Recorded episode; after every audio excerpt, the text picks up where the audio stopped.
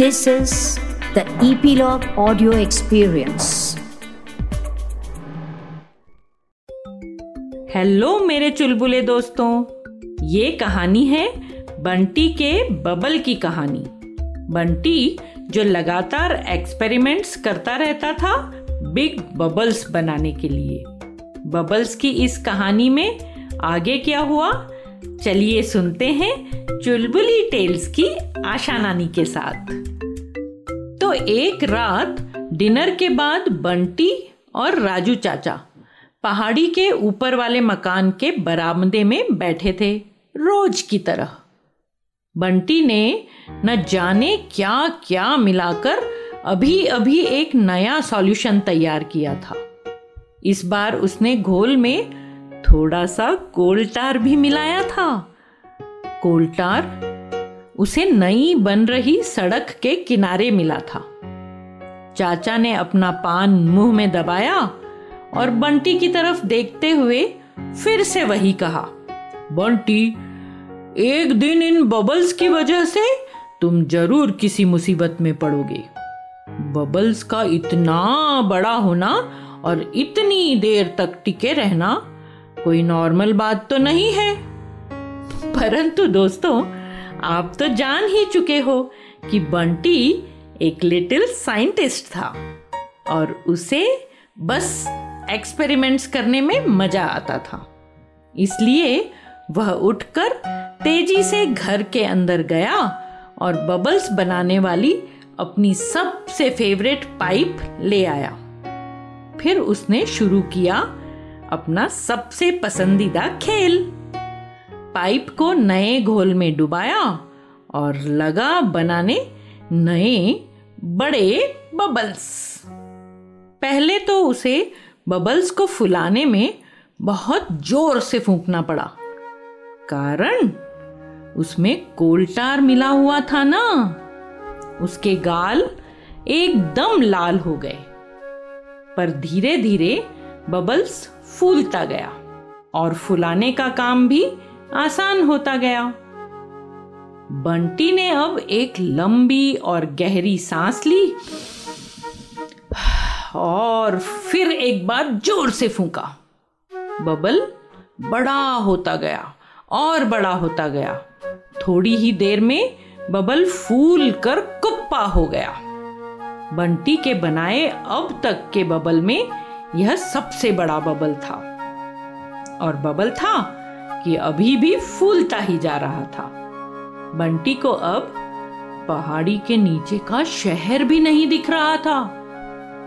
मुंह और आंख के सामने बिग बबल था ना, न ही उसे सामने का प्लेग्राउंड दिख रहा था और अब तो उसे सामने बैठे हुए राजू चाचा भी नहीं दिख रहे थे।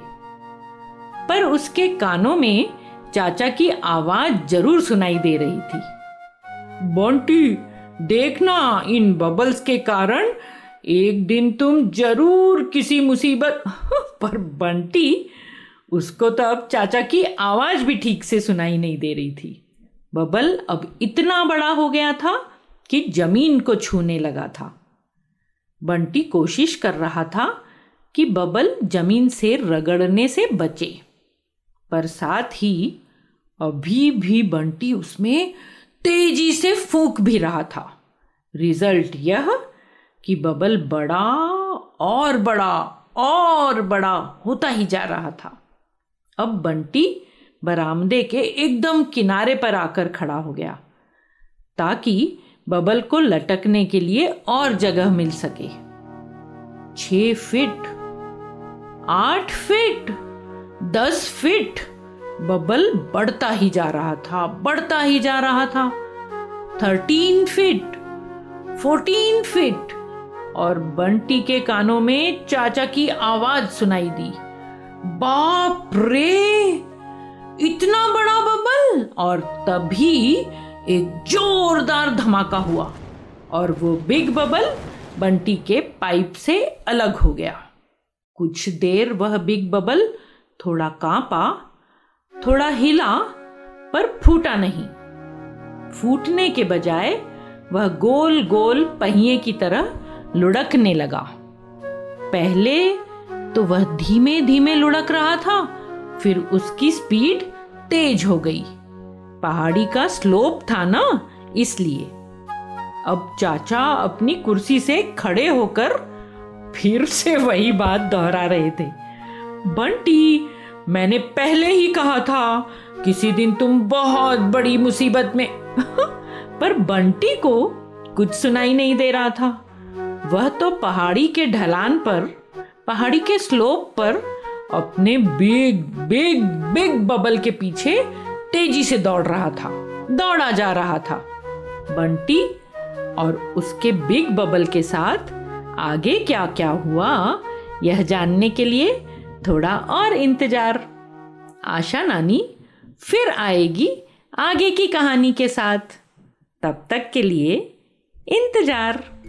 चुलबुली टेल्स की मज़ेदार कहानियों को सुनते रहने के लिए ईपीलॉग मीडिया वेबसाइट पर या अपने फेवरेट स्ट्रीमिंग ऐप जैसे कि Jio Saavn, Gaana, Google podcast, Spotify ज़रूर सब्सक्राइब करें ताकि आपको हमारी नई कहानियों की नोटिफिकेशन मिलते रहे। तो जुड़े रहिए चुलबुली टेल्स के साथ।